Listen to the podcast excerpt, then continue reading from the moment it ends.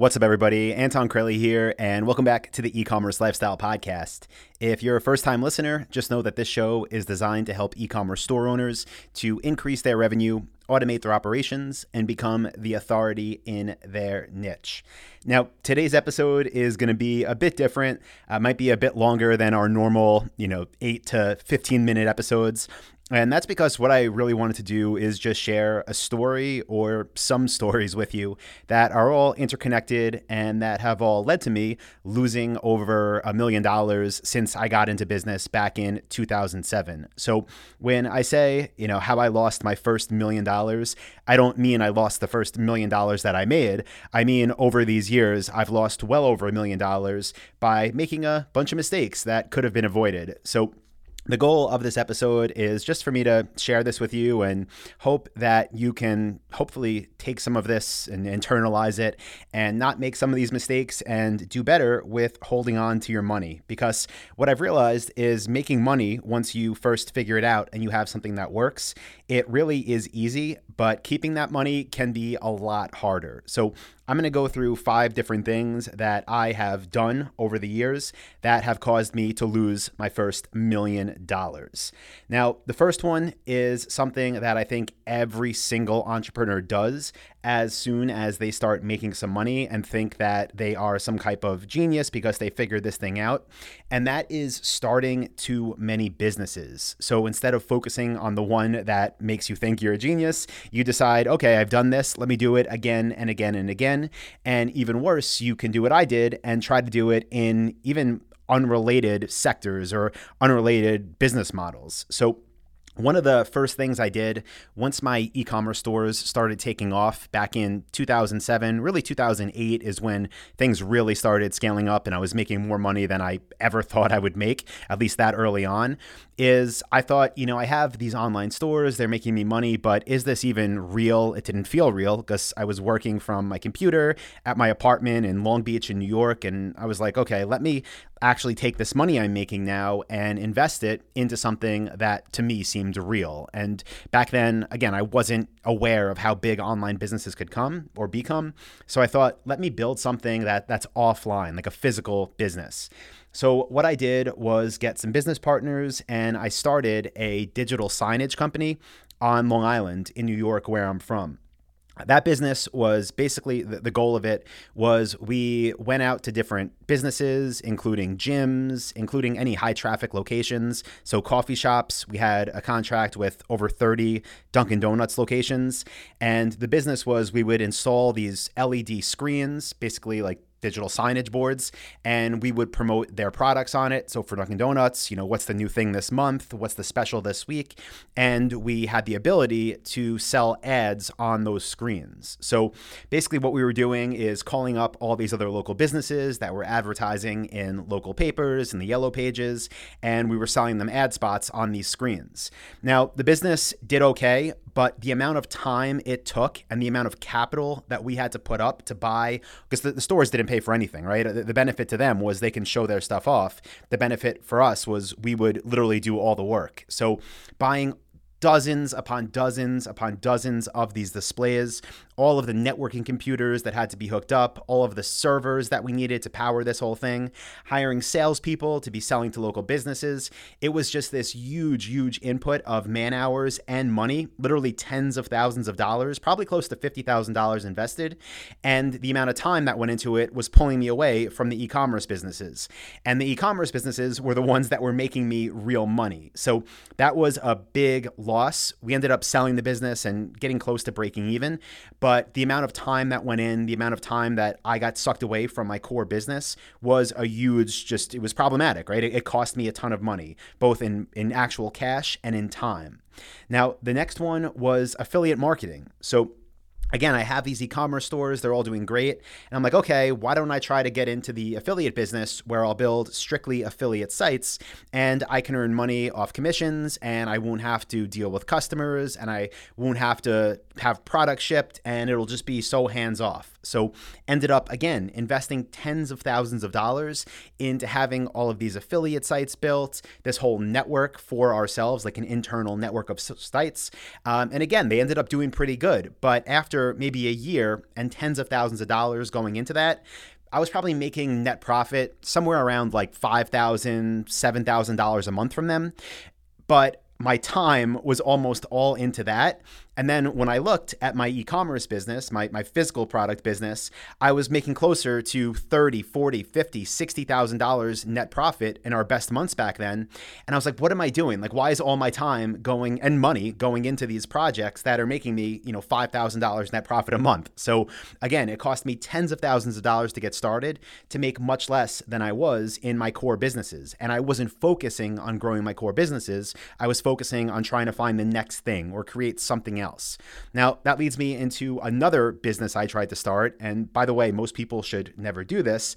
And that is software. So again, have all these stores working, making money, thinking, okay, let's get into a subscription business. Let me develop different softwares online that I think there's a need for that I would use myself.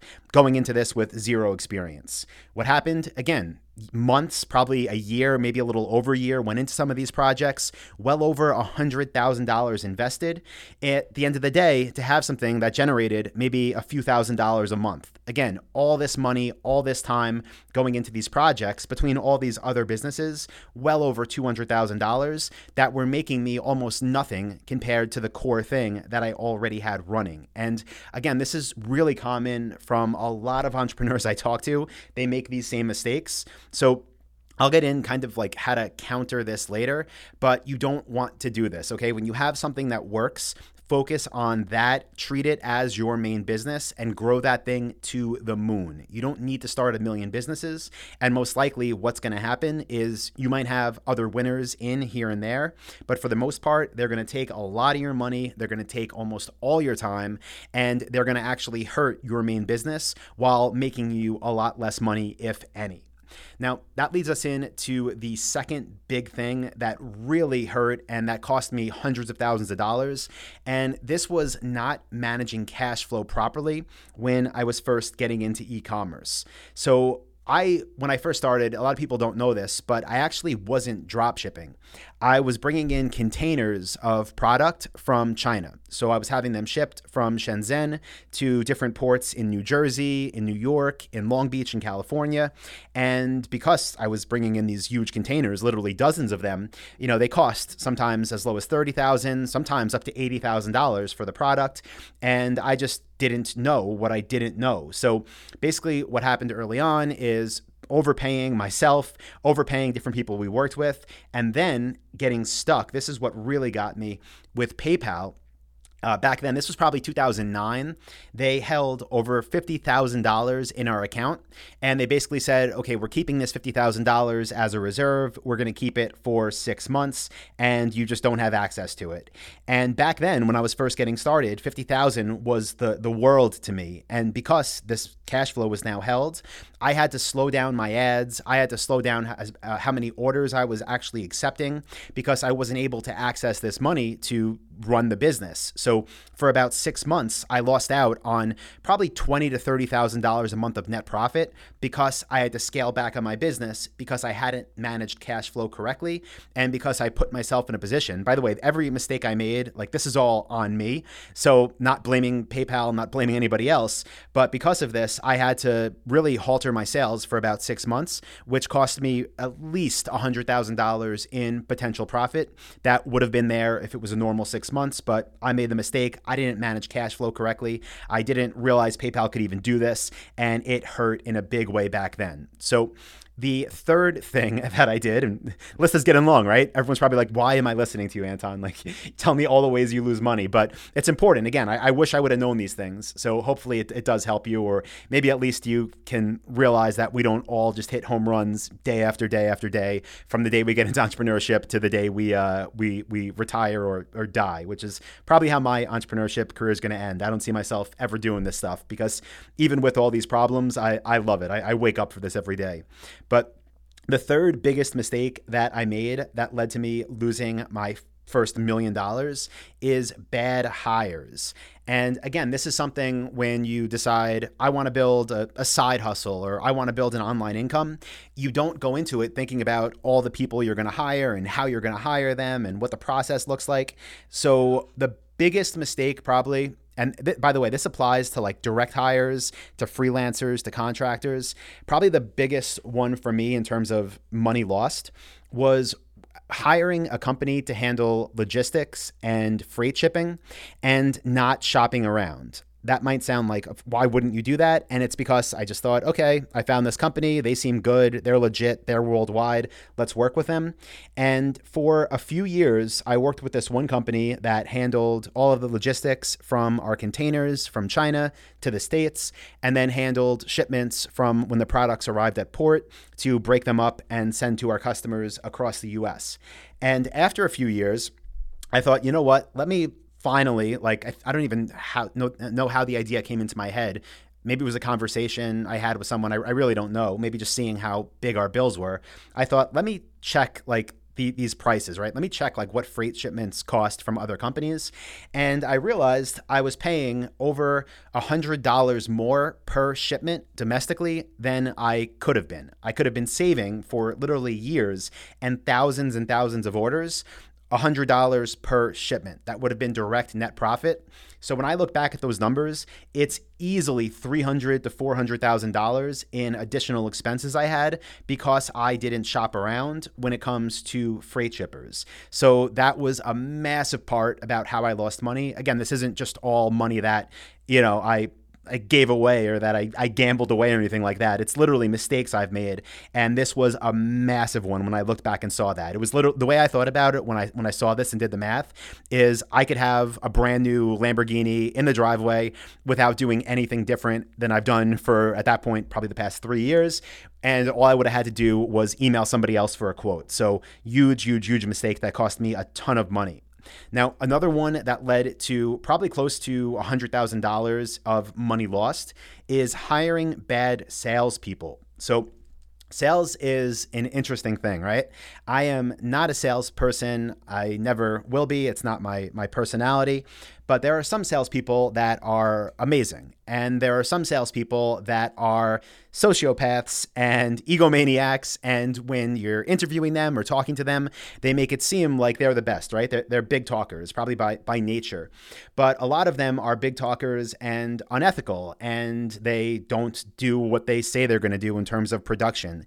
And some of them are even, I don't know the best way to say it, but they act in a way that will actually not only like keep sales consistent, but actually harm your sales.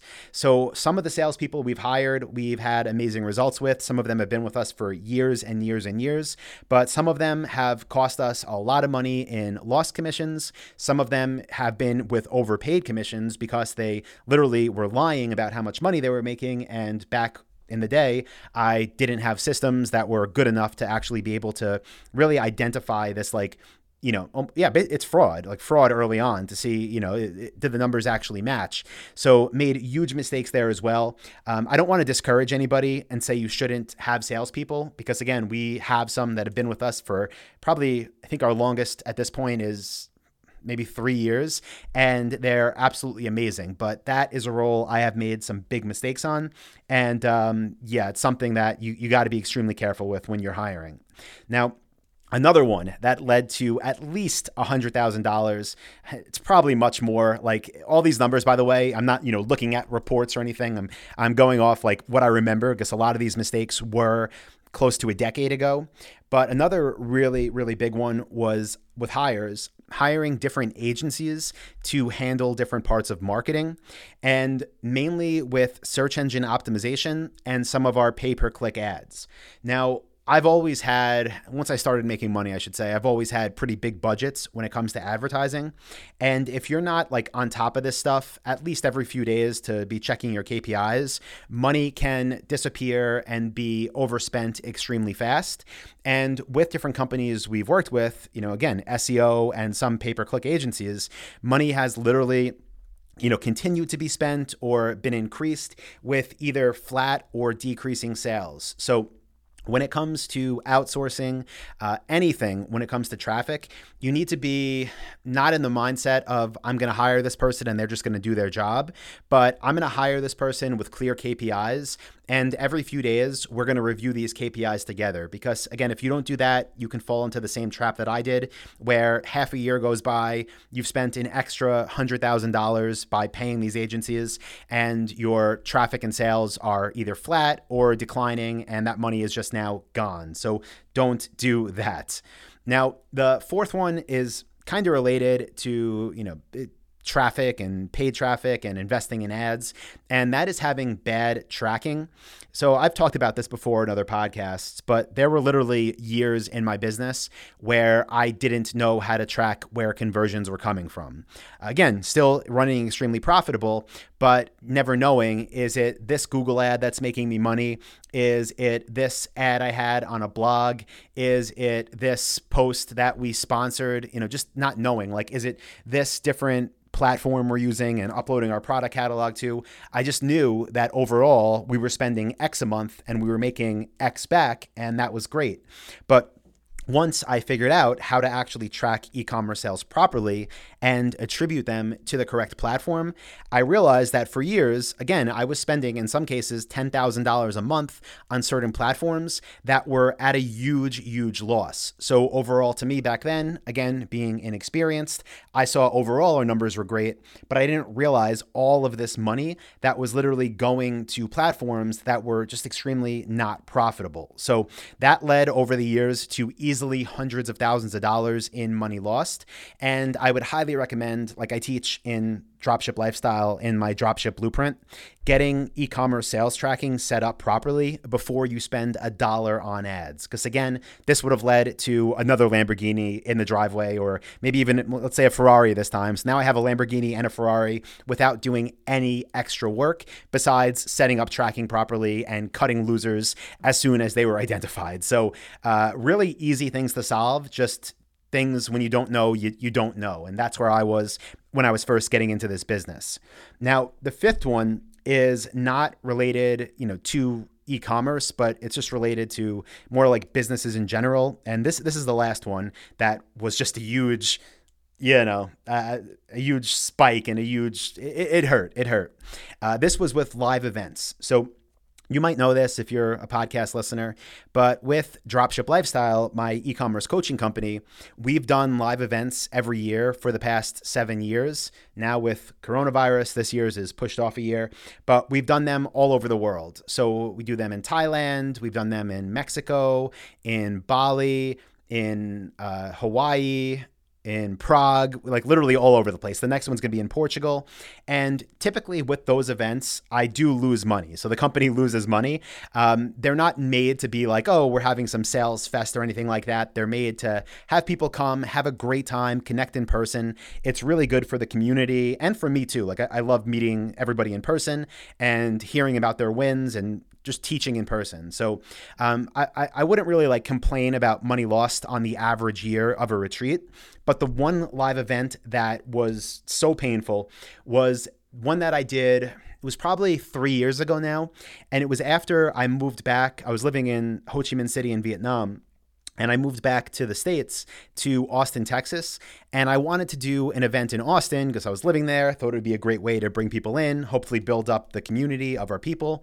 And I decided instead of doing it in our normal Dropship Lifestyle retreat type event, because those should be an exotic location, let's do it and let's have it be this event for all internet marketers in general, right? An internet marketing event. So basically what happened is found a good conference center, and this is the only time we've done an event, at least in the continental US. We've done one in Hawaii at that point, but the first one in the continental US. So found a hotel, got pricing, and already right away I was wow, this is going to be a lot more money than it costs to put on any of our events that are worldwide. But again, I was thinking, now we're in the States, more people will want to come because hey, we're right here. It's closer for most of our audience, because about 70% of our audience and members are in the States. So ended up signing this contract, and just crazy expenses. Again, I don't have the contract in front of me, but something like $20K for the room, something like $10K to have a projector set up with some microphones, something like $30K for food and beverage, just all these crazy expenses. And then on top of that, what these hotels do, the domestic hotels, is make you sign up for a room block for hotel rooms. So saying like, yeah, we're going to have this event and we'll get at least X amount of rooms. Don't remember how many it was. I want to say somewhere around 80 or something like that. So sign this whole contract, put this whole thing on, spend all this time and money promoting it. And what happened, and again, my fault, this is all on me. I should have known, but the weekend that we had the conference set up for was also the same weekend as UT, University of Texas in Austin, their graduation. So because of that, it's a massive school. There were all these families and parents coming into Austin from all around the country to see their kids or their family graduate. And because of that, hotel rooms were like 3x what they normally should cost. And flights were also more money because everybody was coming in for this. So as we started to promote this, people were like, why are these rooms so much money? It wasn't like the fanciest hotel in the world. And we really couldn't do much about getting discounts, right? We can get a little discount, but nothing significant. And it was really like, it was an expensive event for people to even want to show up to, not from ticket sales, but from the increased and inflated flights and inflated hotel room costs. So that really hurt us. It led to a lot less people showing up than I wanted to. And it ended up being about, I want to say like $100K for the actual event, which I honestly would have been okay with. And that was between just the, conference center, again, food and beverage, projector. You needed like, not an electrician, but like a tech person to be there that I don't even know if I ever saw them, but like their salary, like all these people you have to just pay. And then what really got me after that $100K is about 2 weeks later, I get notifications on my phone whenever I get a charge on my card for over $5,000. And I got one for over $140,000 from the hotel and conference center. And I thought, this has got to be wrong. Like they must have messed up. We already paid $100. Now they just charged us, I think it was like $147K or something like that. So I called our contact there and she's like, oh yeah, that's just the extra fees for, I don't even know. Part of it was the hotel rooms. And then there was just all this other stuff that they added on. And there was no way to get out of that. So that right there was about $240K on one event, plus all the time and energy and resources of myself and the team to put this together, do the research, set up the event, book cool after parties, get our speakers set up with everything they need. It was just a massive loss. So overall, I'm probably at well over my first $1 million lost.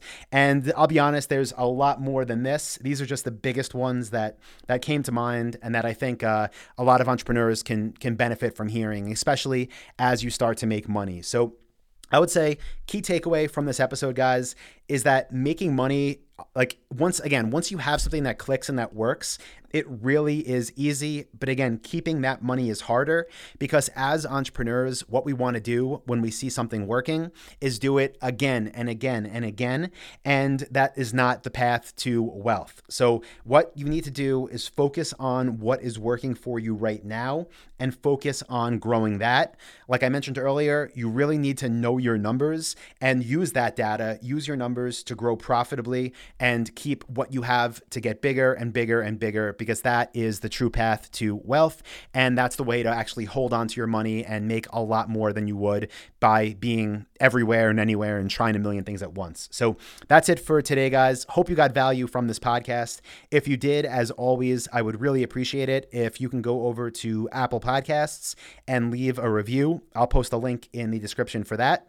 And also, if you're listening to this and you don't have a store yet, definitely go check out dropshipwebinar.com. I have a free training there that's designed to show you how we build these businesses. And also, I make an awesome offer for our flagship coaching program there. So that is dropshipwebinar.com. I will link that in the description as well. So that's it for today. Thank you. I appreciate you. And I will talk to you in the next episode of the podcast. See ya.